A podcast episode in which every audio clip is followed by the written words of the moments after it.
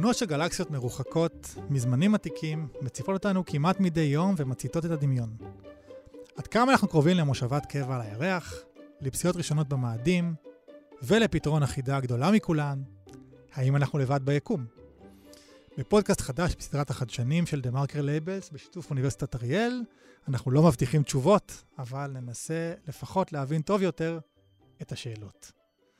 לשם כך, יש לי הכבוד להציג שני פיזיקאים מהתחום, פיזיקאים, אסטרופיזיקאים, דוקטור לב טלור מאוניברסיטת אריאל ודוקטור הלל רובינשטיין, אה, מייסד ולשעבר מנכ"ל פרויקט די-מרס במכתש רמון, שמדמה את הכוכב, כוכב הלכת האדום.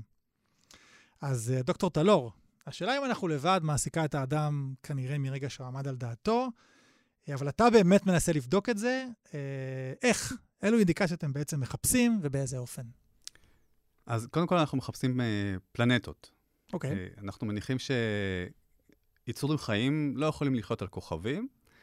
Uh, כשאנחנו יוצאים בחוץ, uh, בלילה חשוך, אז רואים הרבה נקודות אור, כל אלה כוכבים, כל אלה שמשות, כמו השמש שלנו. וכמעט לכולם, היום אנחנו יודעים, יש פלנטות שמקיפות אותן. פלנטות הן לא מייצרות אנרגיה משל עצמן, הן סופגות אנרגיה מהכוכב, ו... שהכוכב זה כמו השמש, לצורך נכון, העניין? נכון, כוכב כן. זה שמש, ופלנטה זה כמו כדור הארץ, מאדים, נוגה, צדק, שבתאי, יש הרבה מאוד סוגים, ויש גם, אה, מסתבר, יש פלנטות ש... מסוגים שאין לנו במערכת השמש, אין לנו את הכל.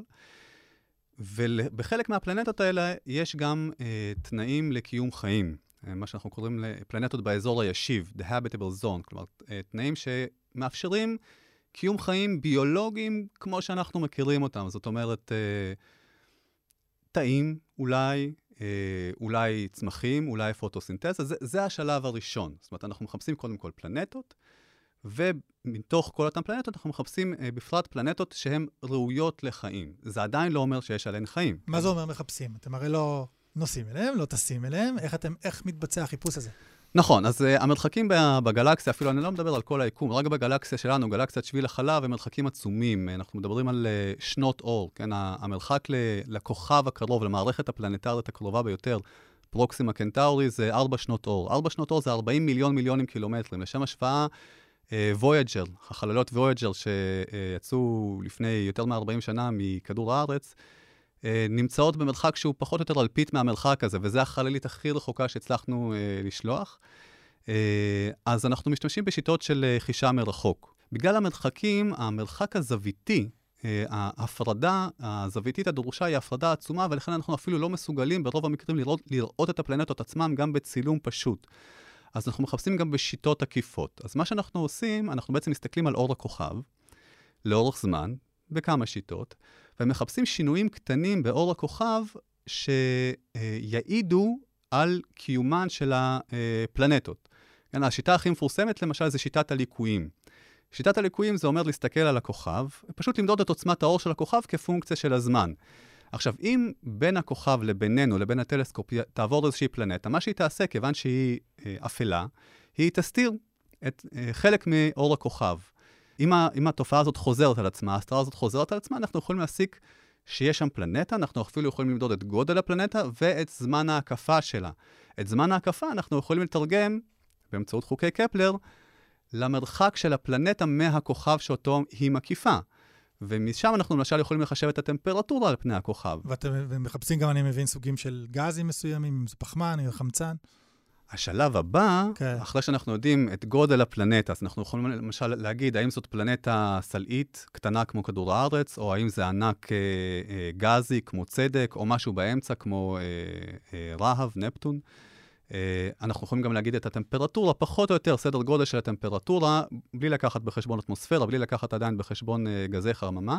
השלב הבא אה, זה ללכת ולמדוד את הרכב האטמוספירה של הפלנטה. עכשיו, זה... זה נשמע כמעט כמו מדע בדיוני, כי אנחנו בקושי רואים את הפלנטה, אנחנו אפילו בעצם לא רואים את הפלנטה, אנחנו רואים אותה רק בשיטה עקיפה, אז אה, לראות לא רק את האטמוספירה של הפלנטה, אפילו למדוד את ההרכב של האטמוספירה של הפלנטה, נשמע כמו מדע בדיוני, אבל אפשר לעשות את זה. אז אה, ג'יימס ווב הוא באמת אה, צעד גדול קדימה.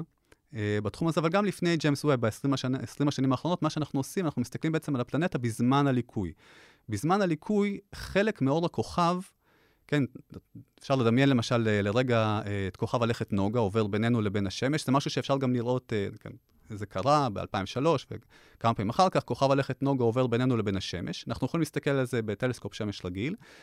בזמן הליקוי, בזמן המעבר הזה, אה, חלק מאור הכוכב עובר דרך האטמוספירה העליונה של הפלנטה, ובסופו של דבר נקלט בחיישנים של. שמחוברים לטלסקופ. עכשיו, אם אנחנו מפרקים את אור הכוכב לספקטרום, מה שנקרא למגוון האור, למגוון הצבעים של האור, אנחנו יכולים לזהות בתוך אותו ספקטרום איזה שהם סימנים קטנים, כמו טביעות אצבע של אה, מולקולות מסוימות באטמוספירה של הכוכב.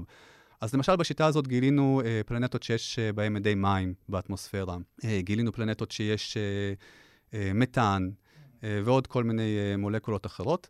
אה, מה שעוד לא גילינו, אה, וזה אולי הסימן הכי מובהק אה, לקיומם של חיים, או יכול להיות הסימן הכי מובהק לקיומם של חיים בפלנטה רחוקה, זה חמצן מולקולרי. כי אנחנו יודעים למשל שבכדור הארץ 20% מהאוויר שאנחנו נושמים הוא חמצן מולקולרי. חמצן מולקולרי בריכוז כל כך גבוה באטמוספירה של פלנטה, מעיד שכנראה יש איזשהו משהו או ביולוגי או אחר, אה, אצלנו זה ביולוגי, ביוספירה, שמייצר את החמצן הזה. כן, למשל על כדור הארץ, אם היום אה, נעלים את כל הצמחים מכדור הארץ, אז תוך מיליון שנה גם החמצן הוא ייטמע בסלעים, הוא ייטמע במים, הוא יעלה מהאטמוספירה. עכשיו, מיליון שנה נשמע כמו הרבה זמן, אבל ביחס לאורך חיי הפלנטה שלנו, שזה 4 מיליארד שנה, זה זמן מאוד קצר. כן. אז רגע, נדבר על שנייה על עוד נושא מסיר לא פחות שאתה מתעסק איתו, זה האפשרות שאנחנו נוכל להגר לפלנטה אחרת. אה, אולי לצאת קצת מכאן, שאנחנו, נדמה שאנחנו הורסים את המקום הזה יותר ויותר. אה, מי החשודים המיידיים, ככה ממש בקצרה, אה, עד כמה זה קרוב בזמן, לא במרחק, ו- ומה צריך לקרות כדי שזה יקרה? אז בתוך מערכת השמש אני אשאיר את זה להלל. Uh, מחוץ למערכת השמש, אז כמובן זאת פרוקסימה קנטאורי B. אנחנו, באל... אנחנו כלומר, קהילת האסטרונומים, uh, ספציפית, אני לא הייתי שותף לגילוי הזה, uh, אבל uh, ב-2015 אנחנו גילינו את uh, uh, פרוקסימה קנטאורי B. אנחנו לא מאוד יצירתיים במתן שמות uh, לפלנטות. Uh, זאת בעצם הפלנטה הראשונה שהתגלתה סביב הכוכב פרוקסימה קנטאורי. כן, הכוכב פרוקסימה קנטאורי הוא כוכב uh, מדגם uh, ננס אדום. אוקיי, יש לנו שמות אקזוטיים לכוכבים, יש לנו נסים לבנים, ענקים אדומים, ממש אה, אה, סיפורי פנטזיה כאלה, אבל ננס אדום, הכוונה היא שזה כוכב שהוא, הגודל שלו הוא בערך בין עשירית לחמישית גודל השמש. הוא הרבה יותר קטן, וכ- וכיוון שהוא הרבה יותר קטן, הוא גם מייצר הרבה פחות אנרגיה, והוא הרבה, הרבה פחות אה, חם. עכשיו, בניגוד לקשת הצבעים באומנות, אה, בפיזיקה, אה, חם זה כחול וקר זה אדום. אה, וואו. כן, אה, זה לפי חוק ההסחה של וויין, מי שלמד אה, פיזיקה בתיכון. Okay. אוקיי. אה, אז ננס אדום פולט את עיקר האור שלו באור אדום, או אפילו אינפרה אדום, ומכיוון שהוא יותר קטן, הוא יותר חיוור, הוא יותר אדום, הוא יותר קר, כדי שפלנטה תהיה במה שנקרא התחום הישיב, כדי שעל הקרקע של אותה פלנטה יהיו תנאים מתאימים לקיומם של מים נוזליים. כן, אני מזכיר, מים נוזליים מתקיימים על כדור הארץ, שזה בלחץ אטמוספרי אחד, בין 273 ל-373 מעלות קלווין. אנחנו פיזיקאים סוחרים רק בקלווין, ביחס לאפס המוחלט, נכון? זוכר משהו? כן, אז uh, בין 273 ל-373 מעלות. Uh, זה התחום הישיב. עכשיו, פה, סביב השמש שלנו, אנחנו מדברים על מרחקים של בין uh, 150 ל-200 מיליון קילומטר מהשמש, מה שנקרא יחידה אסטרונומית אחת. 150 מיליון קילומטר זה המרחק שלנו מהשמש.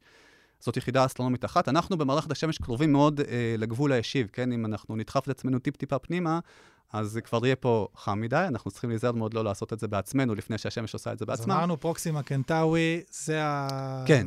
ארבע שנות אור, 40 מיליון מיליונים של קילומטרים. זה הפוטנציאל הכי זה הפוטנציאל. כן. אנחנו גילינו שם פלנטה שהיא מאוד דומה במאפיינים שלה לכדור הארץ, מבחינת הגודל, מבחינת אה, אה, הטמפרטורה על פניה.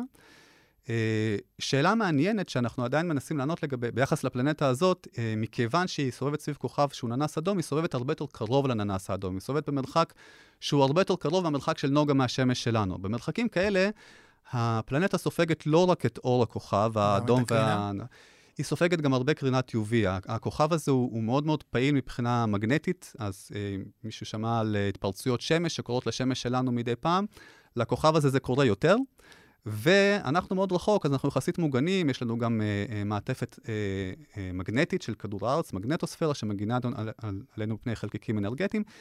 לא ברור עד כמה הפלנטה הזאת מוגנת מפני ההתפרצויות הנזעמות של פרוקסימה קנטרליס, זה עדיין מחקר שאנחנו okay. אוקיי. עובדים עליו. אז uh, קצת יותר קרוב, וננסה יותר לקצר את הזמן והמרחק, לחקור ולהכין את הגוף האנושי למה שמצפה לו.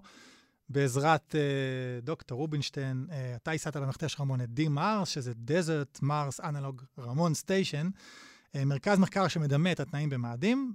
ספר מה קורה שם. אז קודם כל, התגליות שלב סיפר עליהן הן מדהימות, התחילו משנת 2009 פחות או יותר, שהתחילו לגלות אלפי כוכבי לכת, וזה מעורר את הדמיון, ונותן הרבה מוטיבציה לנסות ליישב, מחזיר את, את המוטיבציה של האנושות להתקדם, למרות שהמרחקים הם עצומים, ובשביל שנוכל להגיע לכוכבים האלה צריך טכנולוגיות חדשות שאולי בתחילת דרכם היום. אבל זה כן מעורר אותנו פה על מערכת השמש, מה אפשר לעשות במערכת השמש, מה אפשר לחפש, איפה אפשר לחפש חיים, או להתיישב. ויש מקומות uh, מאוד מרתקים במערכת השמש שהם במרחק יחסית הרבה הרבה יותר קטן, עדיין זה לא פשוט להגיע אליהם. יש ירחים של צדק שיש בהם אוקיינוסים, ויש uh, ירח של שבתאי שיש בו uh, אגמים, טיטן, לא, לא אגמים מים, וזה מעורר את הדמיון. אפשר למצוא חיים אולי במערכת השמש, או בעבר, או בהווה אפילו. והמקום הראשון שהיינו מחפשים בו חיים, סימני חיים, זה מאדים, שהוא איפשהו, אם אני לא טועה, אה, אה, קרוב לקצה האזור הישיב, הוא קר יותר מכדור הארץ, הוא רחוק יותר מכדור, מהשמש. אה, ובעבר, דרך אגב, השמש היא גם משתנה, אז גם הטמפרטורה שלה בעבר או בעתיד תהיה שונה מאשר מה שעכשיו. ומאדים, היה עליו המון מים, היה נהרות עצומים ואוקיינוסים כנראה. בעבר. כן, אפשר לראות שם צילומים של חלוקי נחל. אה, מהרובוטים שנחתו עליו. אז אנחנו בעצם אה, החלטנו, אה, בהמשך ל, לאומץ של הישראלים אחרים, למשל, שעשו את המשימה לירח, פתאום שלושה חבר'ה, אמרנו, גם אנחנו יכולים לעשות משהו שעוד לא עשו בישראל, שישראל היא מובילה בתחום החלל, זה לנסות להכניס את התחום של משימות מאוישות אה, לישראל. ויש לנו מדבר מדהים, לא רחוק ממנו יש המון טכנולוגיות, אז למה לא לנסות את זה אה, בישראל. מכתש רמון הוא מקום אה, מאוד דומה ומדמה, לא רע בכלל, תנאים על מאדים. היה, הוא נוצר, המכתש הגדול ביותר בעולם שנוצר על ידי מים. במאדים יש הרבה מאוד פיצ'רס כאלה שנוצרו על ידי מים. אה, והוא היפר אריד, זאת אומרת, הוא צחיח מאוד, שזה מה שאנחנו מחפשים. גיאולוגית הוא מאוד מעניין. אז בחרנו בו כאתר לעשות בו את הניסויים שלנו, את המחקר שלנו וגם חינוך. אז מגיעה משלחת, ונכנסת למתקן. זאת אומרת, אני מבין שבשלב הזה אנחנו עדיין לא מאמנים אסטרונאוטים, עושים יותר מחקרים אה, פיזיים, פסיכולוגיים אולי, וממש שוהים שם אה, מספר שבועות. ניזונים אולי מהאוכל שהם אמורים אה, כן. לאכול בחלל. בואו תספר קצת מה... אז בעצם המשימה הראשונה שעשינו בישראל, אני הייתי המפקד בשטח של המשימה, זו הייתה משימה של ארבעה ימים בסך הכל, לבדוק איך עושים את זה בכלל, איך עושים משימה כזאת עם חדר בקרה, עם עיכוב זמן שמדמה את העיכוב זמן על מאדים, עשינו עשר דקות עיכוב בתקשורת, אתה לא יכול לדבר ישירות. צריך... זהו, צריך להגיד שה... כן. צעד קטן לאדם הזה לא, לא יהיה בשידור ישיר. כלומר, נכון. יש פה דיליי משמעותי למאדים. כן, אז, לא... אז אתה אומנם לא יכול לדמות הרבה דברים, את הכוח כבידה, את האטמוספירה, אתה לא, זה קשה מאוד לדמות אה, דברים כאלה על כדור הארץ, ב, בלב המדבר, אבל את כל האופרציה ואת המקום ואת ה, את ה, אה, עיכוב זמן, החדר בקרה, אפשר לדמות את הסדר יום, את התפקידים, את הניסויים השונים, mm-hmm. ובעצם אה, עשינו ארבע ימים, ארבע ימים ניסויים. שונים ברפואה, בתקשורת, בקרינה, בגיאולוגיה, ביולוגיה. אה, והיה צוות מאוד מעניין של אנשים. אז יש חדר בקרה 24/7, שעכשיו כן. מבחינתו יש משימה על המאדים, זאת אומרת... כן. אחרי שהצלחנו, בעצם אמרנו, בוא נעשה את זה בגדול. ואז עשינו, ואז עשינו, אני אקצר את זה, עשינו הרבה משימות באמצע, וגם משימות חינוכיות וגם uh, מדעיות, אבל התכוננו למשימה שהייתה באוקטובר שעבר, שבעצם ביצענו אותה עבור סוכנות החלל הישראלית וגוף אירופאי שנקרא פורום החלל האוסטרי. שהם כבר 20 שנה מתמחים בתחום הזה, יש להם חליפות חלל מתקדמות שמדמות חליפות חלל אה, אמיתיות. ובעצם עשינו משימה אה, שהשתתפו בה 20 או 25 מדינות, אה, ניסויים מכל העולם, חודש שלם, מערכות רובוטיות מעניינות. וגם ניסויים ישראלים וגם לא ישראלים. זה נחשב מתקן ייחודי יחסית בעולם? זאת אומרת, באו לכאן משלחות? אני חושב, אני חושב שקודם כל המשימה הזאת הייתה המובילה בתחומה בעולם עד היום. אוקיי. Okay. אה, מבחינת הטכנולוגיה. יש גם משימות ארוכות יותר שהן יותר בודקות את הצד הפסיכולוגי. גם אנחנו עשינו ניסויים בפסיכולוגיה, ובריאות הקבוצה, ודברים מאוד מעניינים, מעקב אחרי התנועה של האסטרונאוטים. האח בתוך... הגדול כזה. כן. ואני מבין שבינתיים, לפחות זה לא פתוח לסיורים של... אה, כרגע לא. ביום שבת היה... לקפוץ ו... זה היה בעבר. אה, אני, אני כרגע, אני הובלתי את הפרויקט הזה עד דצמבר שעבר, עכשיו אנחנו, אני עוזר לדימארס, בעצם זאת עמותה, והיא מנסה עכשיו ל- לראות איפה השלב הבא, איפה המשימה הבאה שתהיה, מתי ואיך. Mm-hmm. אה, אז אנחנו כרגע, זה כן היה פתוח בעבר לקהל, ויש תוכניות חינוכיות מדי פעם, okay. אוקיי. כרגע. איזה, איזה, איזה עוד אתגרים? זאת אומרת, אמרת כוח גבידה, אני רק מדמיין את המרחק מבחינת uh, אספקה, חילוץ, סיוע, כלומר, זה, זה אתגרים מסוג אחר לגמרי שלא התמודדנו איתם מעולם. כן, אז תראה, יש את כל הבעיות הטכנולוגיות שצריך לפתור, אם זה אנרגיה, ועל מאדים יש בעיה של סופות אבק uh, עצומות. אה, קרינה, בעיה קשה, אבל יש לנו, עשינו, אנחנו עשינו שיתוף פעולה, ניסוי עם, עם סטמרד, החברה הישראלית שעכשיו שולחת ל, לירח. את הבובות? את, את החליפת החליפה על כן, הבובות. כן.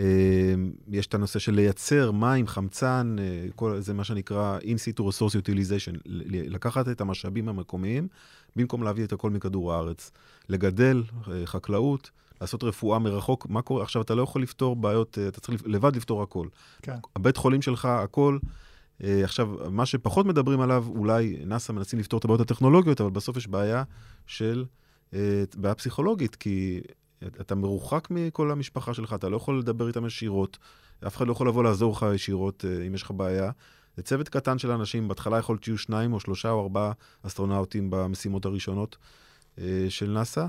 והבעיה הפסיכולוגית היא קריטית, איך, איך בוחרים נכון, מאמנים נכון, איך עוזרים להם מבחינה שירגישו ריח של אה, דשא ושל מים וכל הדברים הבסיסיים שבן אדם צריך, שבלעדיהם התפקוד יורד, התפקוד שלהם ירד, ויהיה להם קשה מאוד להצליח במשימה. אה, אז אנחנו עוקבים עכשיו אחרי תוכנית uh, הטרמיס, הזכרתם אותה כאן, uh, אפרופו הבובות וה, והחליפות. Uh, אנחנו חוזרים לירח, האנושות, לראשונה זה 50 שנה, מאז אפולו 17 נדמה לי. אולי גם כתחנת ביניים או איזשהו פיילוט להגעה למאדים? כן, אז אני, אה, לא מזמן אני אה, הצגתי את אה, סוכנות החלל בכנס כזה של נאס"א, שהתעסק במטרות של, ה, של המשימות לירח ולמאדים, ובאמת המשימה הראשונה בתוכנית ארתמיס אמורה עכשיו הייתה להיות משוגרת, היא נדחתה קצת. כשהכוונה היא... פעמיים בקוטב... כבר נדחתה? כן, הם הולכים על בטוח. מחפשים חלון זמנים. כן, לא רוצים, כל בעיה קטנטנה הם לא רוצים לקחת שום סיכון. המטרה היא לה, להקים מושבה קטנה, או, קודם תחנת מחקר קטנה, בקוטב הדרומי של הירח, ששם התנאים קצת יותר טובים. יש שם אפשרות אולי להפיק בהמשך מים מהקרח שנשאר באזורים החשוכים, וכל זה בדרך למאדים.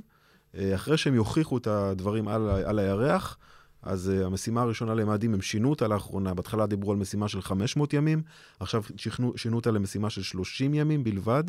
בפ... בשלב הראשון, 30 ימים על, על מאדים, אבל בדרך לשם זו, זה הרבה מאוד זמן לשם וחזרה. אוקיי. Okay. אמ, ובעצם אה, הם מחפשים עכשיו את השיתוף פעולה הבין, הבינלאומי, וישראל היא אחת המדינות שחתמה על הסכם, וישראל גם שותפה, כמו שאמרנו, אה, לפחות בחברה אחת שכרגע עובדת איתם, ובראשית שתיים שמפתחים אותם, אולי גם, גם פה יהיה שיתוף פעולה, וגם דימארס, אה, הצענו אותם כשיתוף פעולה, כי נאס"א צריכה, אחד, חלק מהמטרות שלה עוסקות באיך לבדוק ולהכין את הצוות ואת הטכנולוגיות ואת החדר בקרה ואת האופרציה, עוד לפני שהם מגיעים לירח בכלל. כן. אז אה, לב, הזכרת את אה, טלסקופ ג'יימס ווב, ובאמת אי אפשר להישאר אדישים למראות שהוא מספק. Uh, אז, אז מה הסוד שלו? זאת אומרת, איך זה כל כך חד? Uh, על איזה טווח אנחנו מסתכלים? תחום תדרים? במה הוא שונה מהאבל או ממה שהיה לנו קודם, ואיך זה הולך כל כך אחורה בזמן. תסביר לנו את זה ככה ממש בקצרה, כי אני יודע שזה תיאוריה שלמה. כן. אז, אז באסטרונומיה אה, הגודל כן קובע. אוקיי. Okay. אה, והרבה פעמים שואלים אותי, אה, כשאני עושה הרצאות או מוציא טלסקופים, אה, כמה רחוק הטלסקופ הזה רואה. אז טלס, כל טלסקופ, וגם העיניים שלנו, אנחנו רואים עד קצה היקום. זאת לא השאלה. השאלה כמה חיוור הטלסקופ רואה, ו- ומה יכולת ההפרדה שלו, ופה הגודל כן נכנס לתמונה. ככל שיש לך מראה יותר גדולה, יש לך בעצם דלי יותר גדול לאיסוף אור, אתה יכול לראות אובייקטים יותר חיוורים, זה דבר אחד. Uh, דבר שני, uh, ככל שהמראה יותר גדולה, יכולת ההפרדה הזוויתית, הרזולוציה של, uh, של הטלסקופ יותר גבוהה. בפרט אם שמים אותה בחלל. כי אז גם אין הפרעות של האטמוספירה, אז כל מי שראה, היכולת ההפרדה הזוויתית היא בערך הולכת כמו 1 חלקי גודל המראה. אז טלסקופ החלל האבל היה בערך קוטר מראה של 2 מטר, פה יש לנו 6 מטר, אז זה שיפור של פקטור 3 ביכולת ההפרדה הזוויתית. אני, אני, אני אסביר את זה בשפה ש, שאנשים יבינו. אה, אם האבל ראה את הכל דרך קשית, אז, אז עכשיו okay. אנחנו אוקיי. רואים את זה דרך... אה, נכון, זאת אומרת, אמרתי הסבר אה, מעניין מבחינת זווית, שזה בערך זווית שגדולה יותר פי 40. אז... איזשהו הסבר שקראתי. כן, אז, אז אני, אני אתן המחשה מהתחום שלי ומתחומים אחרים. למשל, כבר תמונה אחת שפורסמה, אני חושב, בשבוע האחרון, מה שנקרא טבעת איינשטיין, כן? אה, אי שם בקצה היקום, אה, גלקסיה אחת עושה, פועלת כמו עדשה ועושה עידוש כבידתי לגלקסיה אחרת, ואז נוצרת מין טבעת כזאת כן. סביב הגלקסיה. עכשיו, בטלסקופ החלל האבל, הדבר הזה היה פשוט כתם uh, מטושטש uh, בתמונה. ג'יימס ווב כבר מראה לנו שזה לא סתם נקודה אחת של גלקסיה אחת של אור, יש גלקסיה בסביבת טבעת, ואז אפשר לראות עוד יותר רחוק, כי יש לנו עוד עדשה טבעית שבעזרתה רואים ממש את הגלקסיות והכוכבים הראשונים ביקום. והתחום, התחום, תחום התדרים, בין. זה גם הבדל. Uh, מבחינת המכשור, uh, ג'יימס ווב הלך הרבה יותר לכיוון האינפרה-אדום. Mm-hmm. Uh, כשהאבל יותר להסתכל על אור נראה ואולטרה סגול. לתחום שלי, של גילוי ואפיון פלנטות בשביל החלב, אה, סביב כוכבים אחרים, זה קריטי הדבר הזה, משתי סיבות. קודם כל, ההפרדה הזוויתית מאפשרת לנו בעצם לראות גופים חיוורים, כן, פלנטות ליד גופים בהירים. רק כדי להמחיש את, האתגר הטכנולוגי, כן, תחשבו על גחלילית, אתם רוצים, מסתכלים על איזשהו פנס רחוב רחוק, ויש לידו גחלילית, או מישהו אומר לכם שיש לידו גחלילית, mm-hmm. ואתם רוצים uh, לצלם בסנפשוט, לראות את הגחלילית ליד הפנס, הבעיה שהפנס מסנוור אתכם, אז אתם צריכים הפרדה מאוד גבוהה. במקרה של פלנטות, uh, זה כמו לקחת את הגחלילית והפנס ולשים אותם על הירח. אוקיי? צריך אופטיקה מאוד מאוד טובה כדי לעשות את זה. ג'יימס ווב מאפשר לעשות את זה, אז הוא, הוא דוחף קדימה את היכולת לגלות פלנטות אה, גדולות, נגיד כמו צדק, סביב כוכבים דמויי שמש. לא לחינם, אחת מארבע התמונות הראשונות אה, שיצאו אה, מג'יימס ווב, אה, הייתה בעצם ספקטרום, הייתה גרף של הרכב, ההרכב האטמוספרי של אה, פלנטה אה, רחוקה. הייחודיות של ללכת לאינפרה אדום, זה, אה, ולשים ספקטרוגרף שמפצל את האור לצבעים, זה היכולת לגלות מולקולות באטמוספירה של אה, פלנטות אה, רחוקות. אז אה, אם יש טלסקופ היום שמסוגל, יהיה מסוגל בשנים הקרובות לא רק לגלות אדי מים, מה שכבר עשינו, אלא לגלות חמצן מולקולרי, בעצם סימנים של חיים על גבי פלנטות, זה ג'יימס ווב, ואנחנו מחכים לחדשות האלה בעשור הקרוב. אה, אולטרסאט, אולטרסאט אה, אה, זה גאווה ישראלית גדולה, אני מקווה. זאת אומרת, הפרויקט ממשיך, און טיים. שנתיים קדימה? בדג'ט שיגור ב-2025, תחילת 2025, שנתיים וחצי אולי, בהובלה של מכון ויצמן והתעשיות הישראליות, אבל בשותפות של כל ה... רוב החוקרים בארץ. אולטרסאט יעשה משהו שאף טלסקופ חלל לא עשה, וזה מיפוי של השמיים באולטרה סגול קרוב, אותו UVC, שתמיד אומרים לנו למרוח קדם הגנה כדי לא להיכבות ממנו. אה, חשוב לנו מאוד לדעת איך כוכבים מתנהגים, אה, לא רק כוכבים, גם דברים מתפוצצים בקצה היקום, סופרנובות וגלקסיות, אבל גם איך כוכבים מתנהגים אה, באולטרה סגול.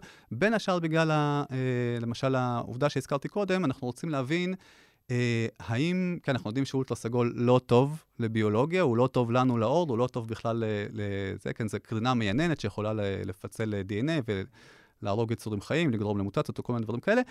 אנחנו רוצים לדעת, כוכבים צעירים, כשבאותו זמן שהפלנטות מתהוות ואולי חיים מתהווים, מה, מה סביבת האולטרה סגול שהם חווים?